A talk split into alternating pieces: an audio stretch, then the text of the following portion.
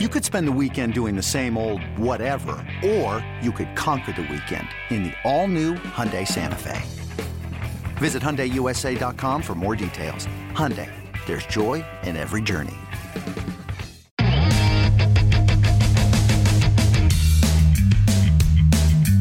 Hey, everybody, welcome to another edition of the MLB Pipeline Podcast. Jason Ratliff here with Jim Callis and Jonathan Mayo in our, well, our second post draft podcast, but uh, the dust has settled a bit.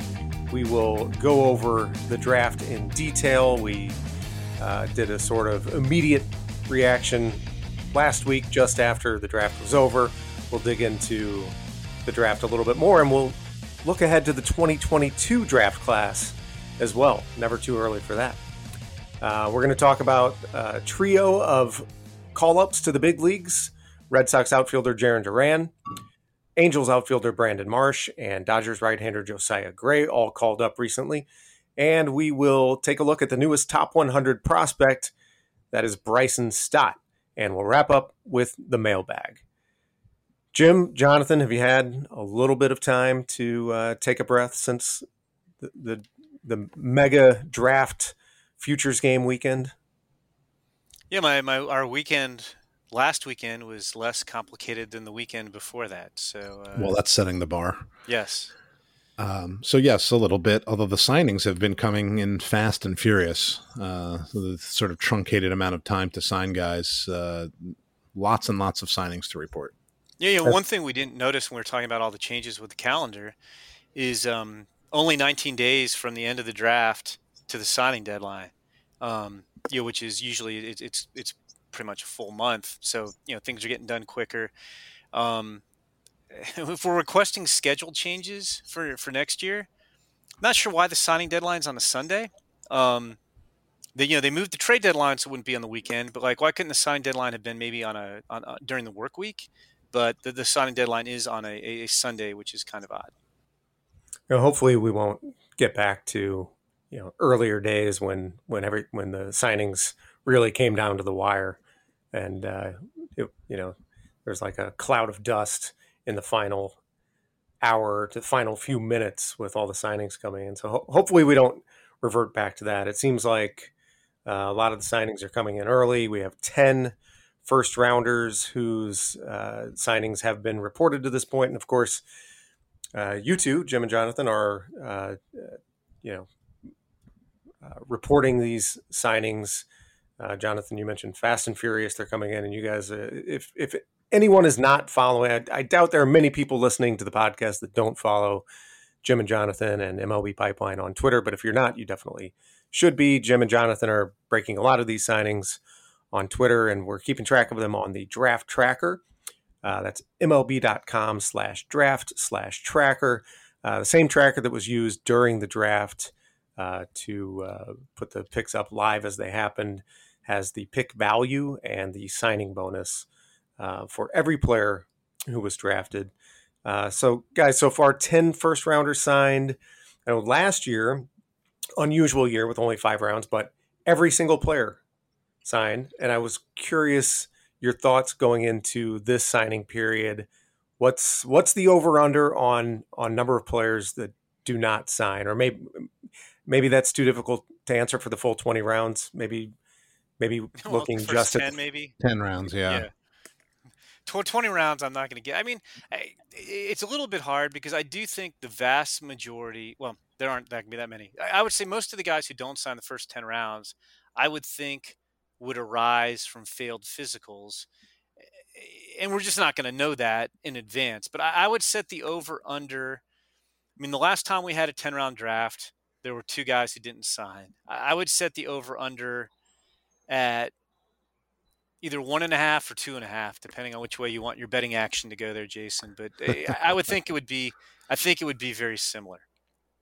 Yeah, I, would agree with that. I, I, was I was thinking in my head eh, two ish. You know, uh, I appreciate the half to make sure that we don't. Well, we were trying to get the betting push. on both sides. Yes, evenly, right, so right. So if you set it at one and a half, I'll I'll take the over. If you set it at two and a half, I'll take the under. How's that? So we're both anticipating two. I mean, in terms of the first round, which is what everybody always seems to wonder about, I think they're all going to sign, barring failed physicals. I think the guy who might perhaps be the most difficult would be Jordan Lawlar, who at one point we had ranked as a top prospect in the draft. He wound up at number three in our final rankings. And he went six to the Diamondbacks. He's 19 years old, so he'd be draft eligible two years from now. And I think he has a number. You know, he, he did not, the Diamondbacks did not take him with an agreement in place as to what it was going to cost to sign him. I, I think he's got a number. I, I, don't know what that number is. And if he doesn't get it, I think he'll go to Vanderbilt for two years. Um, I, I do think the, the Pirates kicked the tires, you know, very hard on Jordan Lawlar and Marcelo Mayer, and and so I'm going to assume that Jordan Lawlar's number is greater than six and a half million dollars because that's what the Pirates signed Henry Davis for. But but he'd be the one if it came down to money in the first round that might be the most difficult sign. I, I think that's right, and I do think he is going to sign. Um, I, I don't think there are going to be any first rounders who don't sign this year. That's my my guess. And I'm with you on that. Have there been any surprises to you guys so far in the uh, signings that have been reported? No, not not in terms of players signing, but in terms of the number. Not really. I mean, look. I mean, it's now become like a, you know, it almost seems like getting the guy to take under slot is is is more important sometimes than just the pure talent on guys. You know, somewhat in the first round. But no, I mean, I think you could kind of look. I mean, we're not going to do this. We could run through the first 50 picks and go over slot, at slot, under slot, and, and probably be right on like 48 of them. So no, I, I you know, you know, we saw yesterday, you know, Ben Kudrna got a three million dollar bonus in the second round from the Royals, but like we knew his asking price was three million dollars, and, and, when the Royals took Frank Mozzicato in the first round, you knew he was going to be under slot. I, I just figured Kudrna was going to get his three million. So no, has anything surprised you, Jonathan? Not really. Um, not so far. I uh, like. Can I can I take this opportunity to answer the very many people on Twitter who complain about this bonus system but don't totally understand how it works? Would sure. that be appropriate? I mean, we're still going to get it, but you know, basically, what's been happening is as we report these signings, and someone, you know, a, a, a college senior signs for five thousand dollars in the sixth round uh, you know, people have lobbed, uh, you know, have lobbed many complaints uh, from tying it into suppressed minor league wages to thinking that their agents must be terrible.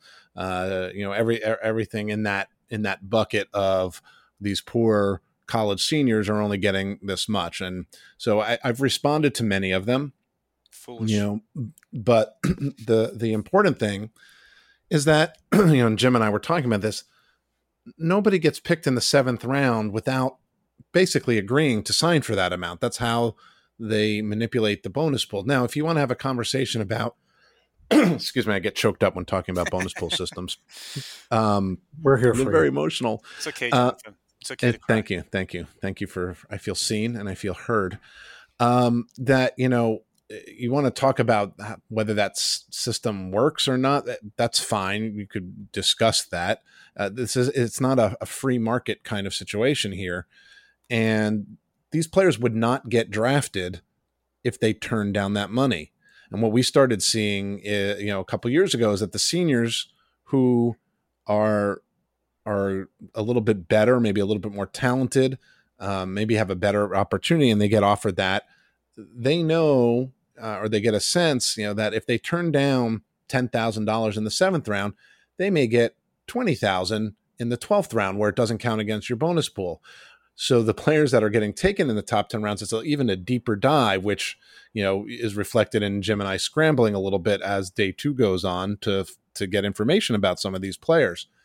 So you, you, know these guys are getting an opportunity to play professional baseball that might not have been provided them if they don't agree to that amount.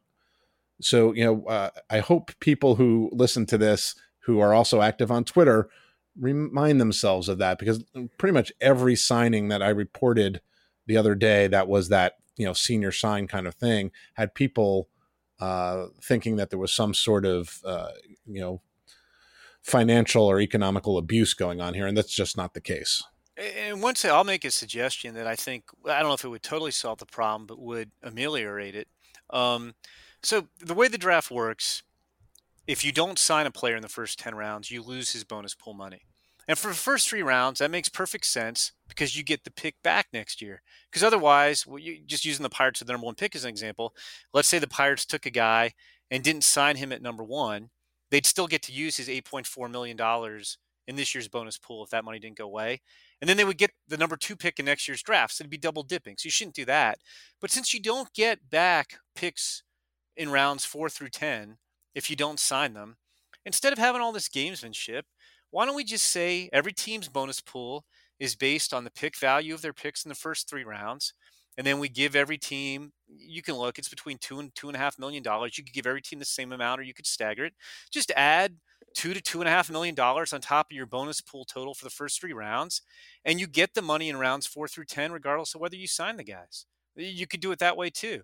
That way, maybe you, you take a run at at you know two guys who are tough signs and you sign one of them but like I, that would be at least something that might make some of that go away then i wouldn't have to try to find using the pirates example again you know mike jarvis san diego state shortstop signing him for $7500 in the sixth round i could take a guy of sixth round value and if i run out of money by the time i get to my 10th round pick so be it problem solved there you go. Maybe not totally, but that would be a step. So when I, when I become draft czar, um, my, my first move will be to hire Jonathan as my competitive balance draft czar. And then my second will be to have a uniform bonus signing pick value for rounds four through 10 for everybody. All right. So we want to, we, last week on the podcast, we talked about your favorite pick of the what uh, just overall was it overall I think and we we said at the time like we we could do this for the entire draft. Well, we're not going to do it for the entire 20 draft. rounds. Let's let's do it for the top 5 rounds. Your favorite pick in each of the first 5 rounds. Um, Jonathan, you want to start us off here? So, competitive balance round. Does that count as round 1 or round 2? Why don't we do separate competitive balance round just as a bonus? All right. Okay. So we'll do um, we'll do seven rounds covering the first five. You... All right. So my favorite first round pick. It's funny because I think this is going to be similar to what we did last time, but I'm gonna I'm gonna go different. I'm, I'm gonna say that my favorite first round pick was Chase Petty, the Twins taking him at 26. Uh, just because I like the the risk reward there, and you know that the Twins went for the high upside. Uh, he you know is kind of not the biggest right hander in the world. He throws hundred. High schoolers who throw that hard, uh, but you know I think he's he's really talented and has a better feel to pitch. So I'm, I'm going to than people think. So I'm going to pick Chase Petty. I'm not sure if I'm going to use this strategy for each round, but I, and I think I went with this guy last week. I, am going to, you know, there are a lot of great values in round one because guys kind of went all over the place as teams were shouting for discounts. I'm still going to go with Marcelo Mayer going to the Red Sox at number four. I think they got the best player in the draft. This is the highest they've picked. I keep using the line since I've been alive because they they picked third in 1967 in June, and I was born in October. Didn't you cover that, that draft, Jim? No, I was I was still in the womb. I, was probably barely con- conscious of it, perhaps, but um, but no, I, I, just think getting you know when, when you have your highest pick in, in in you know what is that 53 54 years and you get the best player in the draft that's pretty good timing so i i, I like the marcelo mayer pick at, at number four for the red sox in the first round all right jim i know you're a, a big proponent of the serpentine draft are we are we doing this uh is this a snake draft yeah, well, I mean, we're not really drafting these players; it's more favorites. So I, am fine. You could have Jonathan right. go first, or we could bounce back and forth. I'm fine with either. Jonathan, supplemental pick from the first round. Um, I want to say, by the way, I let Mar- I, le- I, left Marcelo Mayer because I knew Jim you would want to talk about That's him. That's very so kind of you. I'm yeah, we're I'm a team player. No, I'm going to get choked up. Um, I uh, competitive balance round A. I'm going to go with Joe Mack, um, the high school catcher from upstate New York, who the Mariner, the Mariners, the Marlins took uh, number 31 overall. Uh, that was after they got Khalil Watson in the first round, so it was a really good day one for them. And Mack was, you know, arguably the best all around catching prospect in the entire class. You know, definitely stays behind the plate. Uh, left-handed hitter with power to come. Uh, so I, you know, I, I, was I was very excited for what the Marlins did on day one, getting two kind of high upside high school up the middle players in, in Watson, and then getting Mack at pick thirty-one. See, I'm torn here because it's like there's so many of these guys in this in the supplemental first rounder mine, including three sweet swinging middle infielders. And as much as I love Noah Miller and I waxed poetic about him at the end of day one on, on MLB Network, I'm going to go with Ty Madden to the to the Tigers here. You know, we had Ty, Ty Madden ranked ninth. There was talk he was going to slide. There was talk that you know his fastball metrics weren't compatible with what you know the analytically minded teams minded teams wanted. I, I still didn't think he was going to get to 32. Um, I, I, still think that's a steal for for the Tigers. You know, this guy's you know. Uh, we, we could talk about his fastball metrics, but he, he's got plenty of fastball velocity. He just throws it down in the zone rather than up in the zone. He's got a good slider. He's got feel for changeup. He knows how to pitch. He's strong. I really like Ty Madden. And you pair him with Jackson Jobe, who they got at three and they got two potential frontline pitchers with, with their first two picks before the second round. So I, I will go Ty Madden here in the supplemental first round. All right, moving on to round two, Jonathan. Hmm. hmm, hmm, hmm. Well, I feel. Yeah, you know what? I think I'm going to kind of pick the obvious and, and take Anthony Solometo, who was the first pick on day two.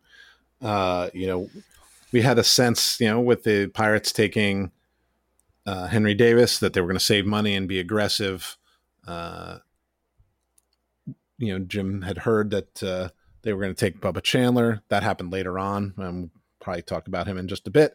But Solometo was, you know, the top high school lefty in the class. Some people thought, you know, after Jobe, that maybe he had put himself in position to be the the best, the second best high school arm overall ton of upside, funky delivery, uh, really good stuff. Six foot five. He's going to throw harder. You know, this is a high upside guy. And uh, as we're recording this, the, the Pirates actually sent out a release saying they had signed him. I don't think we have bonus information yet. No, we do. Jim... 2.8. Oh, oh, that's right. Um, 2.8 million. Jim's already even tweeted it out. Um, so uh, they get him for 2.8 million. Slot it was just under 2 million. Uh, so some of the the money savings from Henry Davis and those seniors later on helped uh, help the Pirates do that. Um, you know, but really, really good stuff, and uh, had had been slotted to go to North Carolina, but obviously uh, that uh, that's over with, and he'll begin his pro career.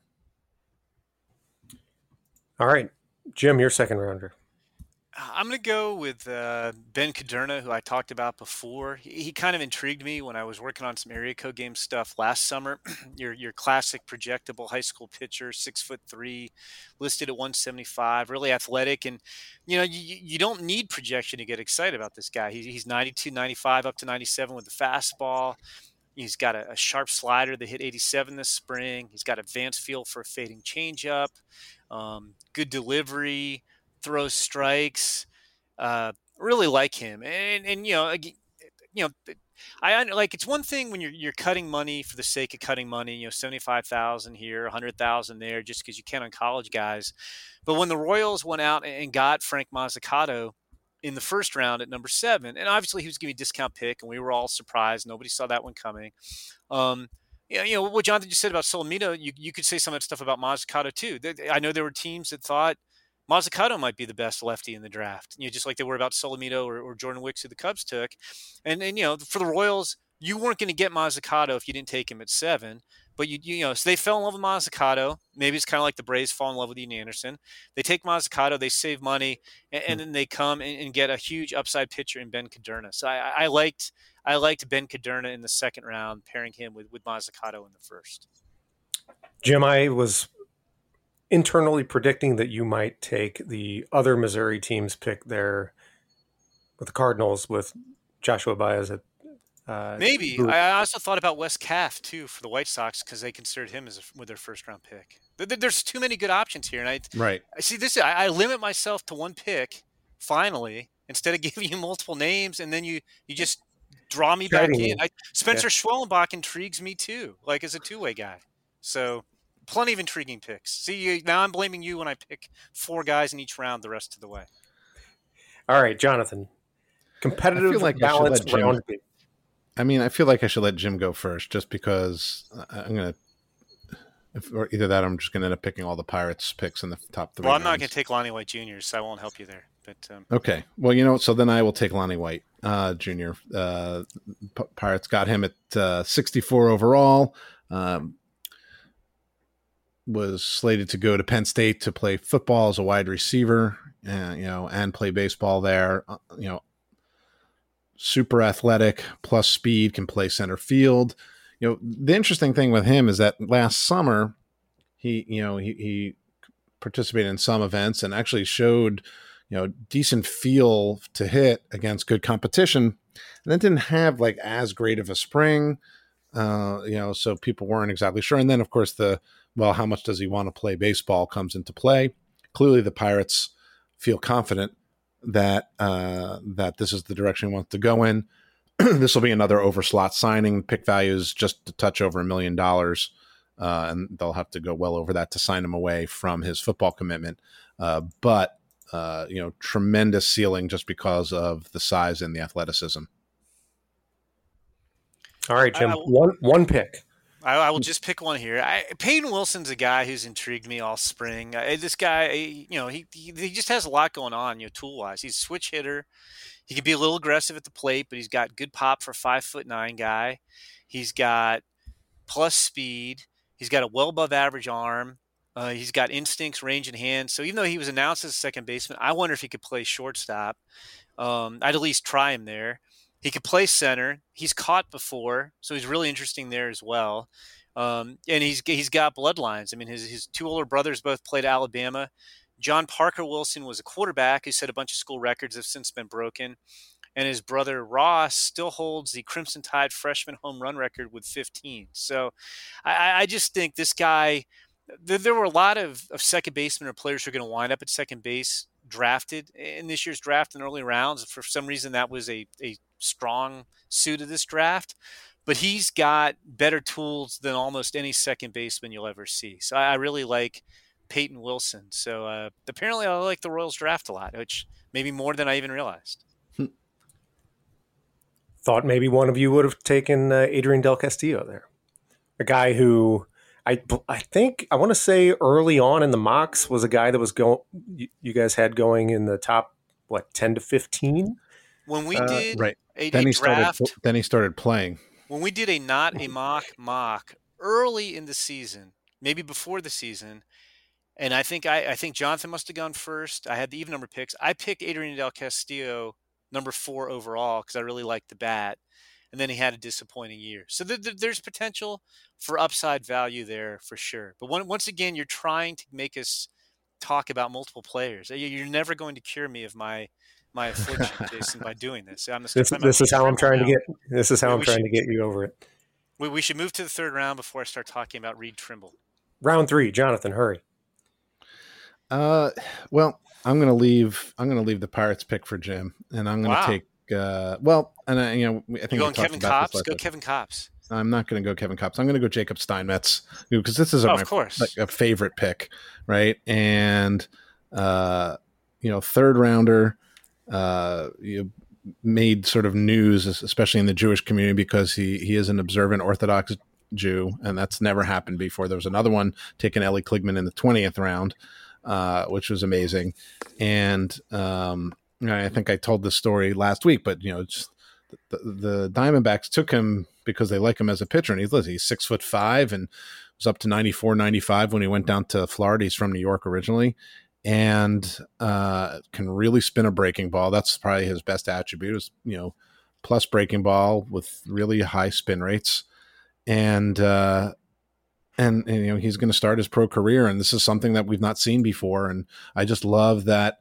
Uh, you know they liked him as a pitcher, and that they're going to work with him to sort of figure out how he can do this. Uh, you know because he he's willing to pitch you know, on our Sabbath, which goes Friday sundown to Saturday sundown, but he's got to be within walking distance, you know, to of, of the ballpark, and and there he keeps kosher, so there's going to be you know sort of uh, food considerations there, but uh, they're they're excited to to work with him, and um, it was just exciting to to see that happen.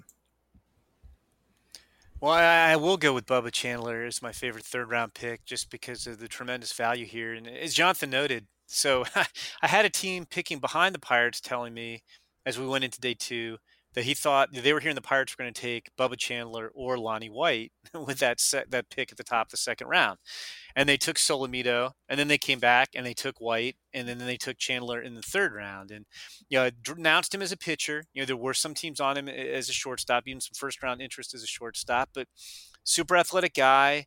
You know Clemson scholarship offers a quarterback up to 97, power to the curveball, has a slider too, shows some feel for a changeup. You just you know another guy like I was talking about. Kudrna, he's athletic. He's got a clean arm action delivery.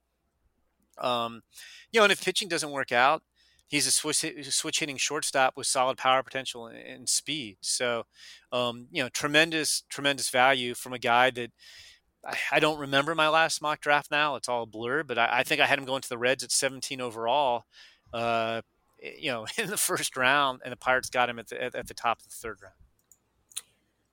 We will not talk about this player, but the next highest ranked player to go in this draft, Tyler Whitaker, uh, Bishop Gorman High School in Nevada, went to the Astros and uh, was ranked number 37 in our top 250 draft prospects list. And that You're was Houston's top pick. I was going to throw in there, Jason. That oh, that's Houston's right. top pick because they, they lost their first two choices.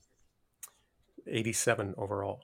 Uh, you're listening to the MLB Pipeline podcast. I'm Jason Ratliff here with Jim Callis and Jonathan Mayo, who are currently pinpointing their favorite pick of each round of the recently concluded draft. We are into round four, and Jonathan, you're up.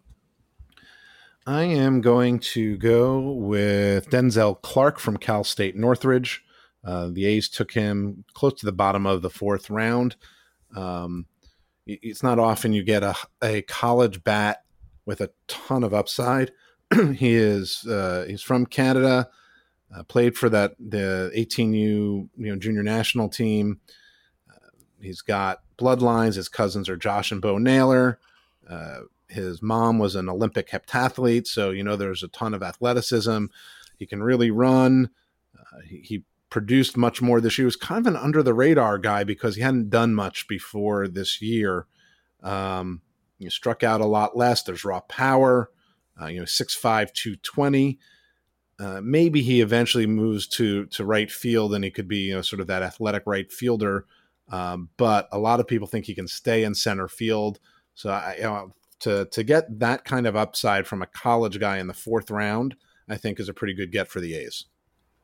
I like that pick. I'm going to take somebody similar. A lot of a lot of good sleepers in this round, and, and I'm disappointed you didn't go with your, your steer steer wrestling connection here, Jonathan. But um, I'm going to go with Christian Franklin of the Cubs, who, who's another premium college athlete. You know, I, I think when you're looking at, at the, the, the power and the speed and the arm, the defense and center, it's all solid to plus. He might be a 2020 guy. There is some swing and miss issues but he has made adjustments and, hit better over the last couple of seasons. I, I thought this guy should have been a second round pick. Um, he went in the fourth round to the Cubs. Um, I think he's one of these guys that if he doesn't, yeah, you know, let, us say the swing and miss gets the better of him, and, and he's not a big league regular. He, he's got enough tools and does enough things that if he hits a little bit, he could be a good fourth outfielder. So I, I really like the the the upside on Christian Franklin, and I think he's very, very similar. He's like a smaller version of Denzel Clarke. All right, let's move along to round five. Jonathan, your final pick. I'm going to go with Irv Carter. The Blue Jays took in the fifth round and already signed for well above slot. Slot was 300 just north of $350,000 and they signed him for 850,000 uh, was uh, committed to go to the University of Miami. Uh, teammate of Andrew Painter, so kind of a ridiculous high school staff. Um, again, right-handed, projectable, six foot four. Uh, he, he, was already up to you know 94 miles an hour, but there's more to come. Um, you know, he's got a good slider. There's some feel for a changeup. You know, in high school, you tend not to need it much. Um, he has a tendency to get a little cute with his delivery, like changing the pacing, turn around like Johnny Cueto. Um, but uh, you know, good athleticism. I think there'll be a consistent delivery and good control.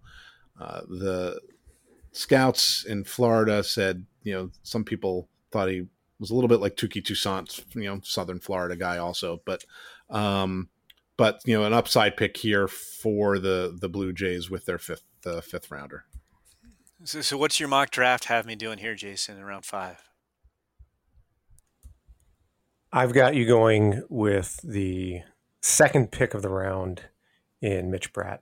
Wow, that's crazy because I am going with Mitch Bratt. So wow, wow. we know each other well. Mock work there, Jason. That's uh, I'm, I'm, stunned, but yes, Mitch Bratt, Canadian kid who came down to pitch at um, Georgia Premier Academy because it was not going to be easy to scout Canadian high school players this year because you couldn't go back and forth across the border. And you know, the left-hander, you know, the curveball has a chance to be a plus pitch as he gets stronger. Your fastball curling tops out at 92, but it's got some good attributes to it. He commands it well. He's got feel for throwing the changeup. Effortless delivery that repeats really well. Um, and I was impressed too. Like he, I, I don't think it hurt. I mean, I don't. I think he would have gone around this range anyway. But he went and pitched against you know significantly older competition in the MLB Draft League this summer. He didn't turn 18 till July 3rd, and he pitched well. Um, and, I think better days are ahead. I think this. I think Mitch Bratt's going to continue to get uh, bigger and stronger, and, and, I and I like the feel for pitching in these shows, and, and I like the stuff he already has. So I will I, I will go with Mitch Bratt here in round five. All right, so our draft of your favorite picks from the first five rounds includes three Pirates picks and a couple of Royals picks and uh, pretty pretty well distributed among high school, college, and we've got uh, catcher, shortstop, uh, several right-handed pitchers, a couple of outfielders. Uh, so mixed it up quite a bit there. All right, we're going to take a break, and when we come back, we are going to shift gears, and instead of looking back at the 2021 draft, we are going to look forward to the 2022 draft class. That's coming up next on the MLB Pipeline Podcast. You know what's a tough pill to swallow? Watching your team strand runners. You know what's an easy pill to swallow? The new daily multivitamin from official MLB partner Roman. The peppermint coated pills are created by doctors and backed by science. Whether you're a five tool player or just looking to support your general health, the 23 ingredients target men's everyday nutrient needs and overall well being. Visit getroman.com slash MLB today to learn more and bring your A game every day.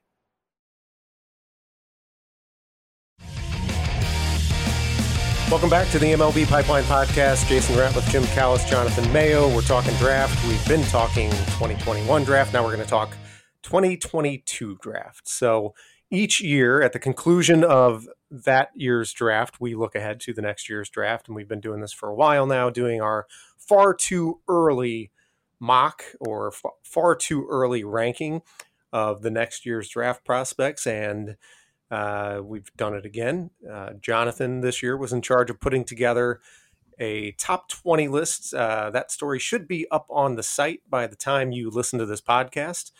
And um, first, looking back at last year, just to give you an idea, uh, last year at this time, when we looked ahead to the top 2021 draft prospects.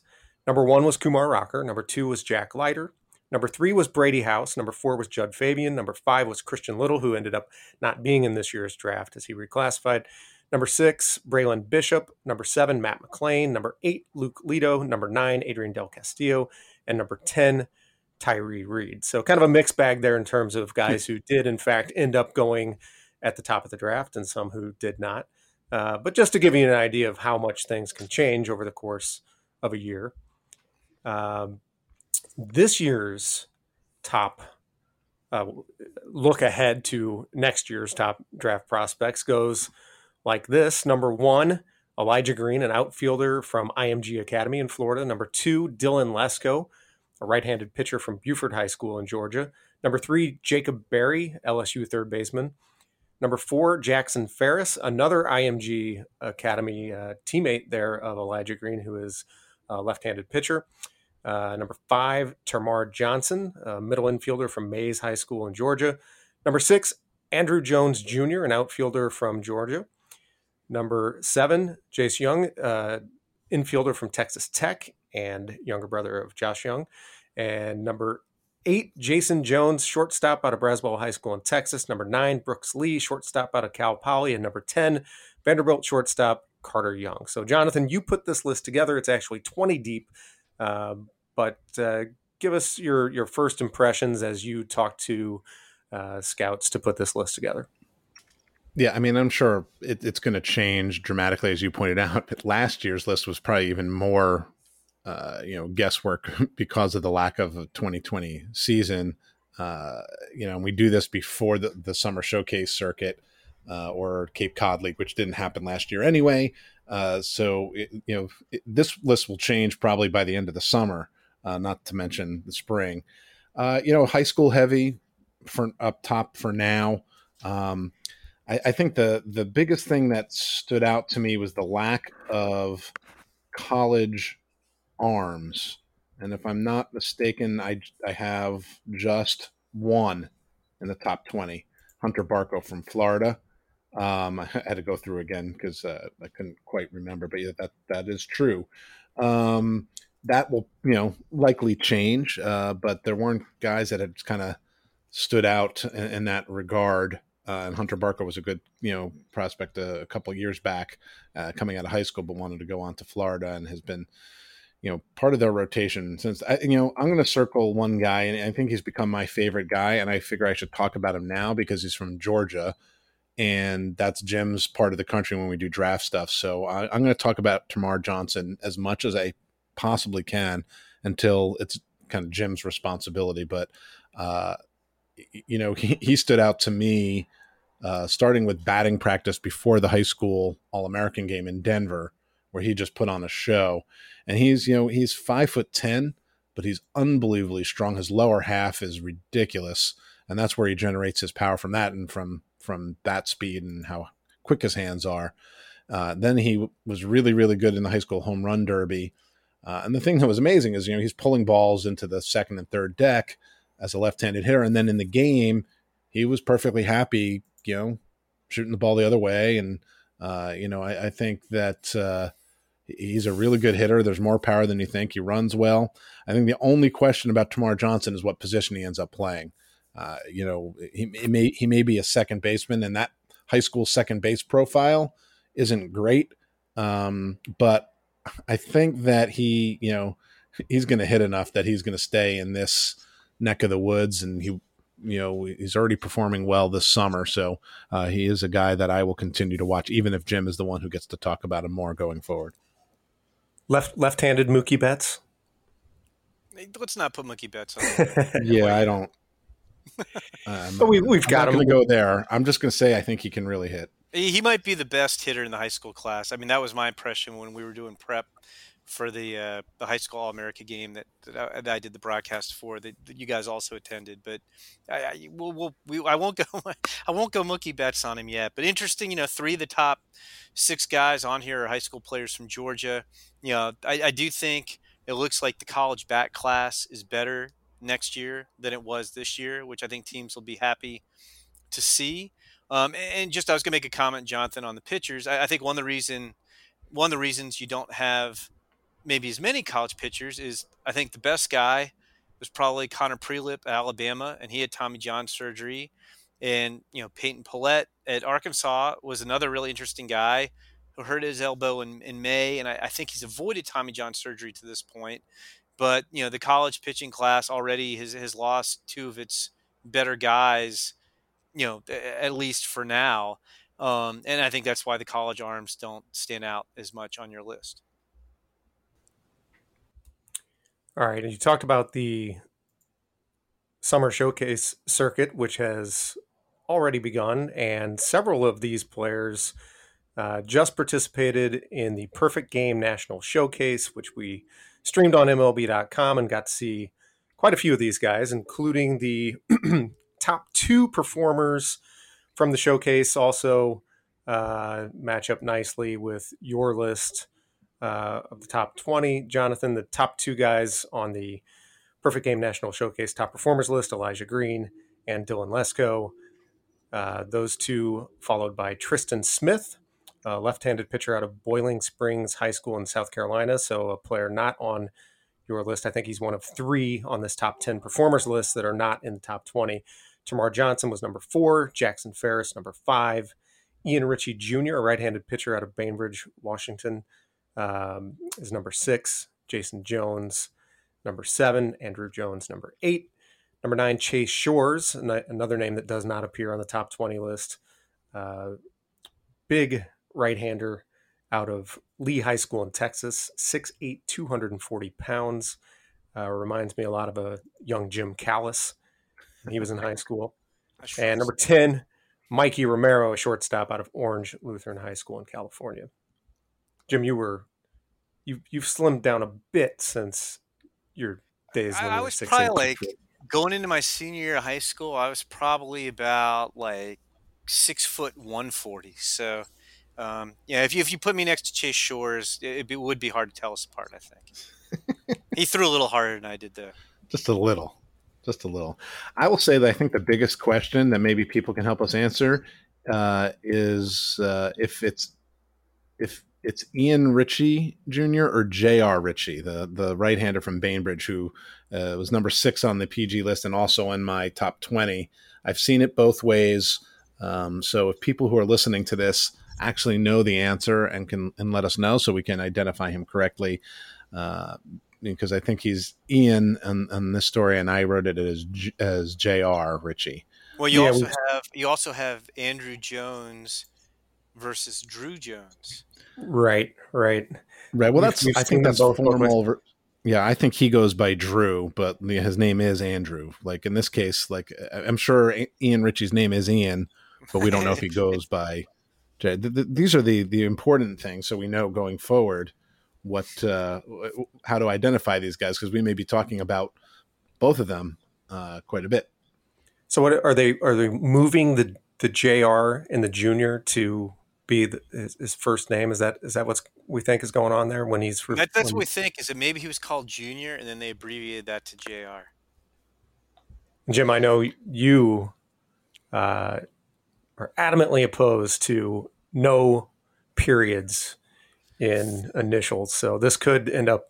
Yeah, I, I, don't. Yeah, I don't know though. Like, do I do I like if it if the JR is for junior and it's not initials? Do I give a special dispensation to JR Ritchie? Perhaps, but but CC Sabathia, you're just doing it all. I blame CC Sabathia. He was the first who decided he no longer needed periods.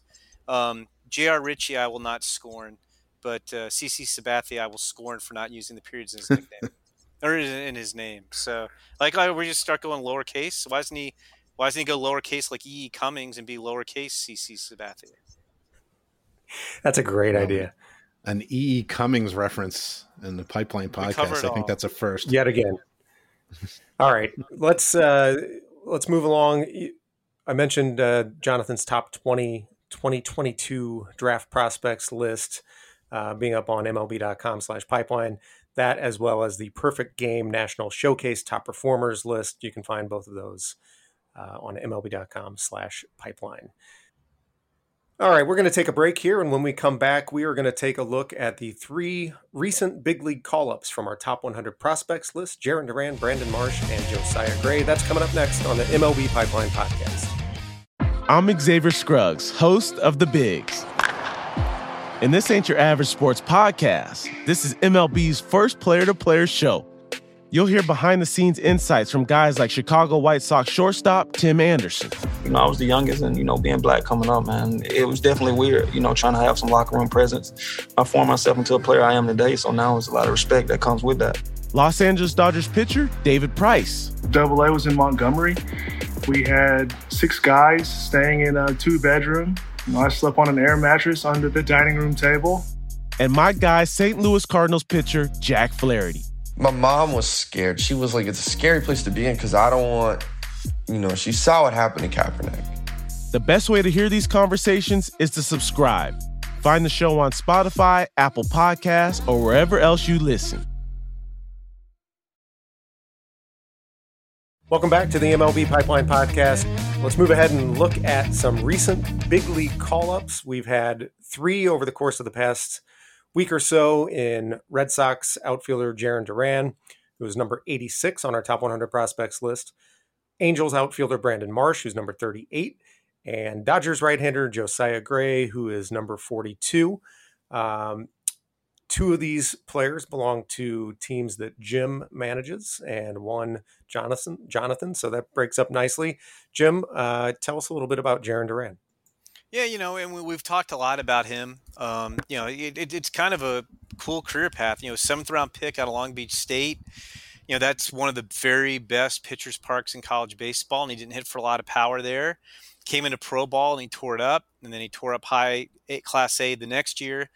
And we believe, I don't know, there's any great way to check this, that he's the lowest drafted player, seventh round, to play in the futures game in his first full season of pro ball. But then after he played the futures game, he really hit the wall in double A in 2019. And then there was no season last year. So it was kind of what exactly do we have in Jarren Duran? And, and, and then, you know, it, it's kind of this roller coaster. You, you kept hearing out of, you know, their alternative, alternate trading site last year. He's made great changes to his swing and he's got more loft. he's using his legs more and he's going to have power. And okay, all well and good, but like you'd like to see it because he really didn't hit for any power in in Double A. And then he went to winter ball, and he was okay during the regular season, great in the playoffs, great in the Caribbean Series, and you know, so I'll, I'll admit, I mean, Jonathan, you could pro- you can back me up on this. I, I think he might have made our preseason top 100 and I actually argued against him. And I said, look, you know, th- this guy put up a 634 ops in 82 games in double A. I'd like to see him perform first. And well, he's performed. He only played 46 games in triple A because he was with the U.S. Olympic qualifying team. He hit 15 homers. He still has plus plus speed. Um, I, I think the big question on him is how good of a center fielder will he become? Because he was a second baseman in college. His, his reads and, and routes were not great at all in the fall league in 2019. He's gotten better, but is he going to be an average center fielder? Could he be more than that? Or is he going to be one of these, you know, uses his speed to outrun his mistakes types of guys? But I mean, you're looking at a guy with impact speed and I think 20 plus homer power. Um, you know, he's, he's changed his approach. You know, he, he's more aggressive, but he's driving the ball a lot more. And as we record this on on Tuesday morning, he he just hit his first home run last night. First pitch he saw in the majors it was a, a, fastball from Gerrit Cole, and he lined it back up the middle for a base hit, and you know could be a real spark to Red Sox team that's already off to a tremendous start this year. Um, but and I think eventually he'll probably be batting toward the top of their order, although they're going to kind of I think well I think the initial plan was to break him in easily, but I, I guess he was batting second last night, so maybe sooner rather than later. Yeah, he looked like he was well on his way to at least a 2020 season, if not potentially a run at a 30 30 season at AAA with 15 homers and 12 stolen bases through just 46 games. Will you will you will you count his major league stats? Will you combine them for him, Jason? Can he if he goes 15 18 in the in the big leagues, will you count that as a 30 30 season? Uh, not for not for our uh, list of, of minor league 2020 and 30 30 seasons, okay. but uh, I, I, don't think we've I don't think we've ever done that to uh, incorporate big league stats as well. It would be interesting to see that list. All right, Jonathan, you're up. Yeah, Brandon Marsh uh, was so happy to see him get up to the big leagues because he he has shown tremendous tools uh, pretty much from the second that he signed, but you know he's just had trouble staying healthy. Uh, variety of, of injuries that he's had over the years. Uh, most recently was a shoulder problem that uh, kind of shut him down for a chunk of the time at the alternate site last year uh, and slowed him uh, this year. He missed about a month. But before he got called up, he was kind of red hot, and pretty much wherever he's been, once he gets in a rhythm, he hits. Uh, you know, super advanced approach uh, from the left side of the plate. Uh, you know, so he's been able to hit for average. He, he gets on base. Uh, he runs well, and he plays a you know a plus defensive center field, but also is very comfortable in the corners with more than enough arm for people wondering, well, what happens if and when Mike Trout, you know, comes back up and you know, took an offer in his first game and then had three hits in, in game number two with a double in his first big league run batted in. I think there's more power to come. Uh, you know, he is a hitter first, and the power has just shown up in sort of fits and bursts. but we're talking about a, a six foot four guy. He's going to you know continue to add strength, and I think he's going to learn how to tap into the raw power he has more without uh, without giving up any of that hit hitability. Uh, but you know, a really exciting player plus makeup, and you know, for my money, one of the better interviews. Uh, not that that you know we don't have an interview grade, a talk grade.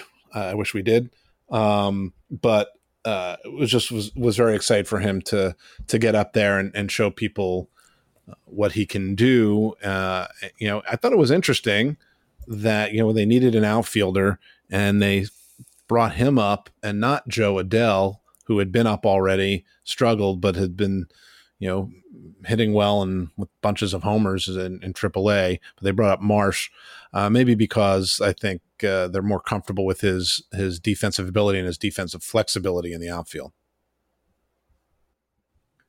Yeah, Jo Adell so far this year at AAA, hitting 285 with 19 home runs in 63 games, uh, 88 strikeouts. The you know the number to watch with Adell, obviously, 88 strikeouts and 270 at bats. All right, Jim, Josiah Gray. Yeah, you know, JoJo Gray, you know, super interesting guy, you know, kind of like Jarren Duran, not like a a prime prospect when he got drafted. I mean, this was a guy who was a shortstop at the NCAA Division two level at Le Moyne for two seasons. Went to the Cape Cod League in 2017, became a full time pitcher, and took off. Had a great year at Le Moyne in two, in 2018. Was a supplemental second round pick in June that year. And, and, then he was part of, of really what I think has a chance to be one of the, the more one sided trades in recent memory. That the Dodgers were looking to clear 40 man roster spot. You know, we've talked for years about, you know, obviously they've had a lot of success at the big league level, they've had a lot of success at the minor league level, they have a 40 man roster crunch. So they were looking to clear salary, clear roster spots. They made this trade with the Reds where they traded Matt Kemp, Yasiel Puig, Alex Wood, and Kyle Farmer and some cash for Homer Bailey. They're, they're just taking on his his contract and two prospects. and the two prospects they got were Jeter Downs and Josiah Gray. And both those guys have quickly blew up into top 100 prospects in their first season in the Dodger system.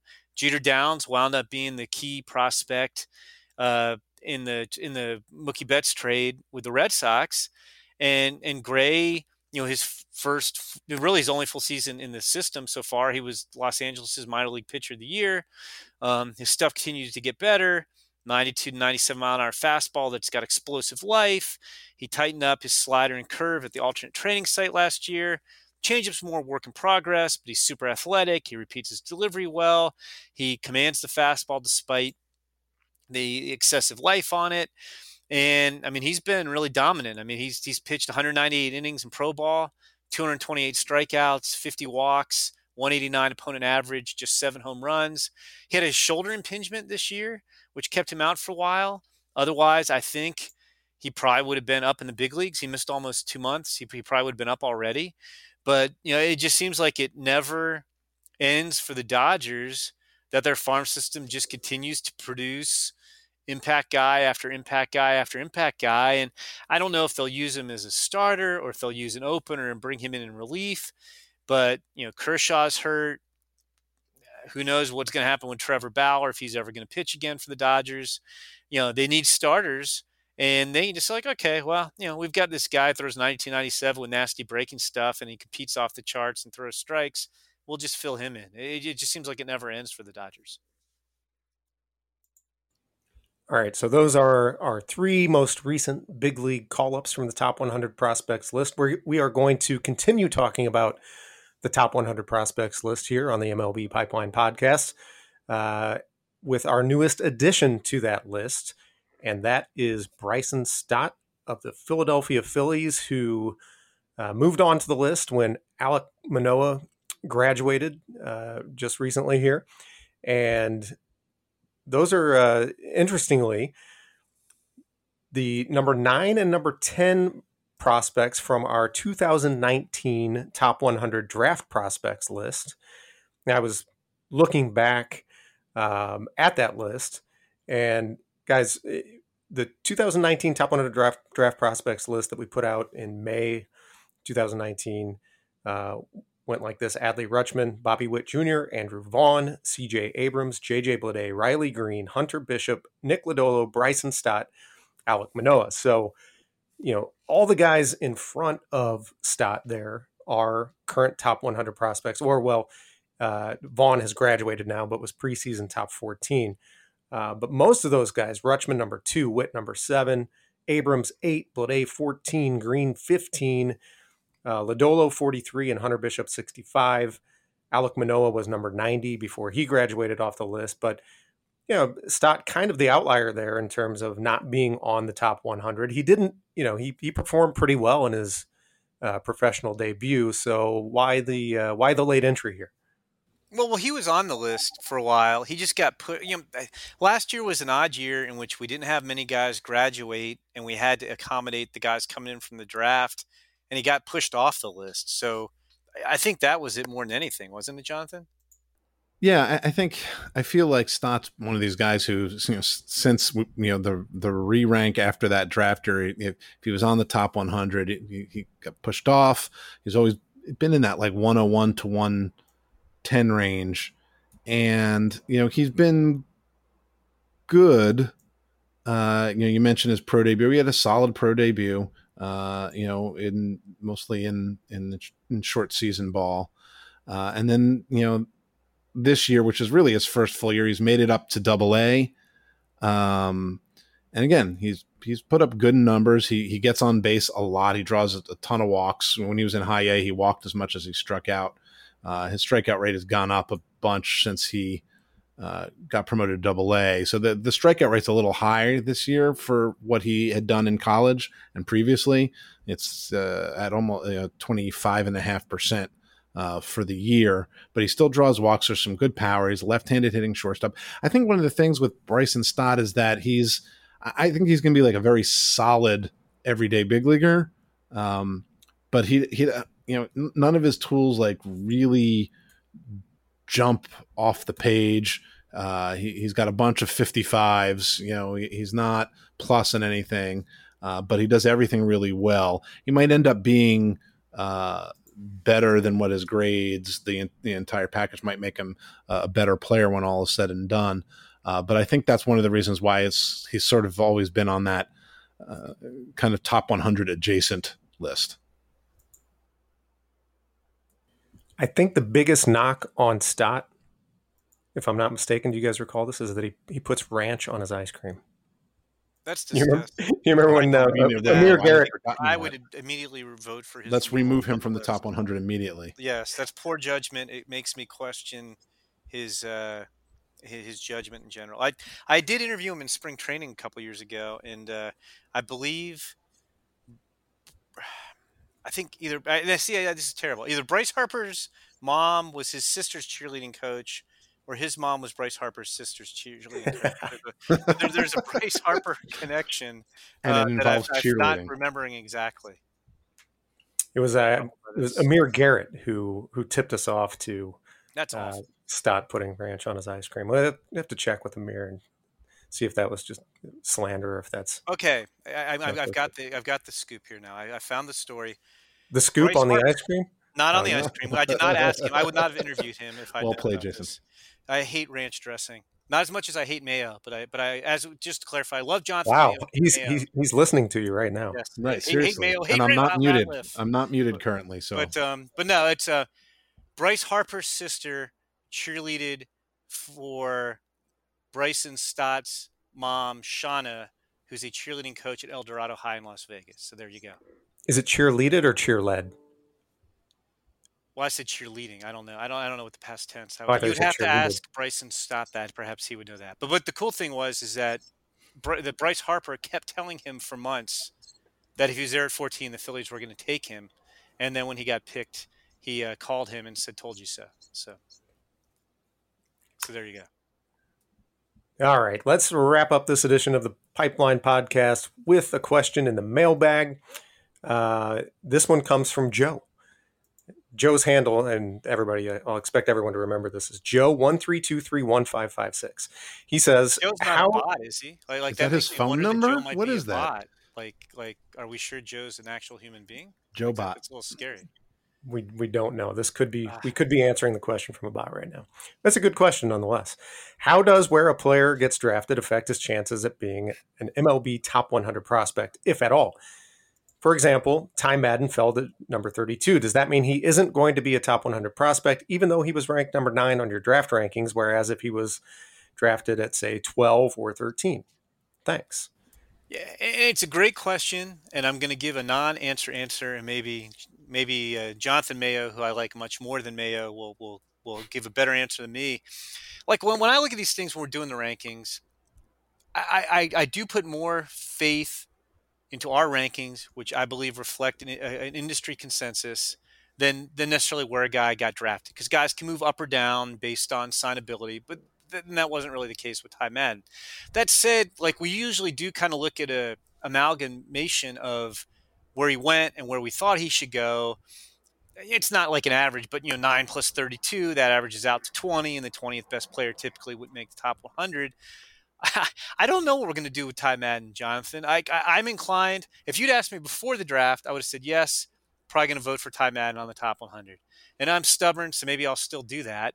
But I haven't looked at that process quite yet, so I, I don't know what the answer to that will be. Yeah, uh, you know, I think he, he's sort of separate. Uh, we'll, we'll talk about Madden for a second, then sort of in a larger general sense. You know, uh, my gut, and we haven't dug into this, as you know, Jim says, you know, is to kind of go with what the scouting industry was saying. Uh, you know, and why did you know from getting to where he is, there were many teams that could have taken him and didn't. So I think that will probably enter into our conversation, and we'll run, you know, we'll run the list by some people and things like that.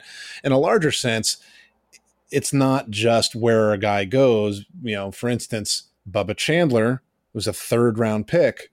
Uh, I, I I might be more inclined to include someone like that. The high school guys who slip and then get paid as if they're first rounders might still be in the top 100 um, and uh, you know he might have a a better chance of cracking that re-ranked top 100 than Ty Madden, who was a college guy who's you know who who didn't go uh, you know as early as we thought he might.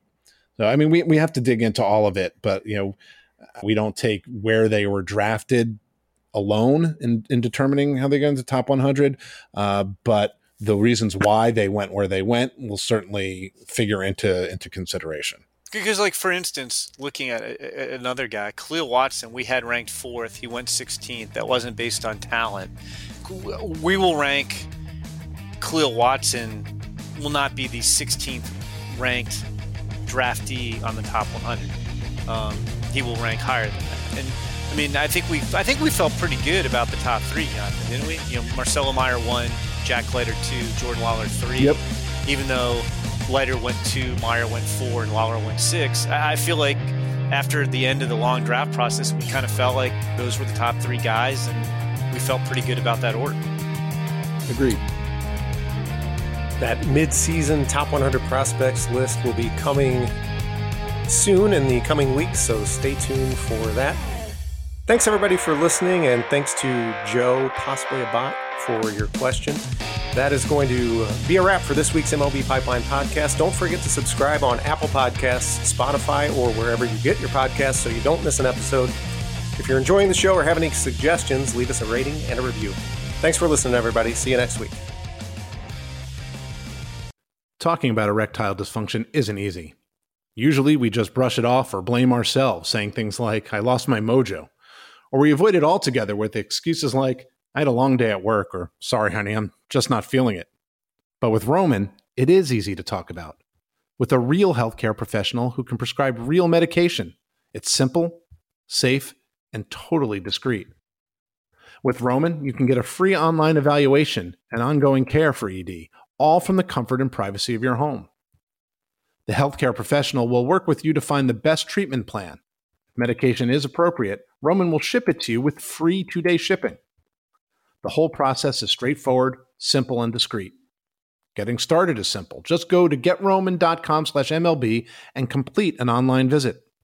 Erectile dysfunction used to be tough to tackle, but now there's Roman. Complete an online visit today to connect with a healthcare professional and take care of it. Go to getroman.com slash MLB today. If approved, you'll get $15 off your first order of ED treatment. Roman is the official partner of Major League Baseball. That's getroman.com slash MLB. Getroman.com slash MLB.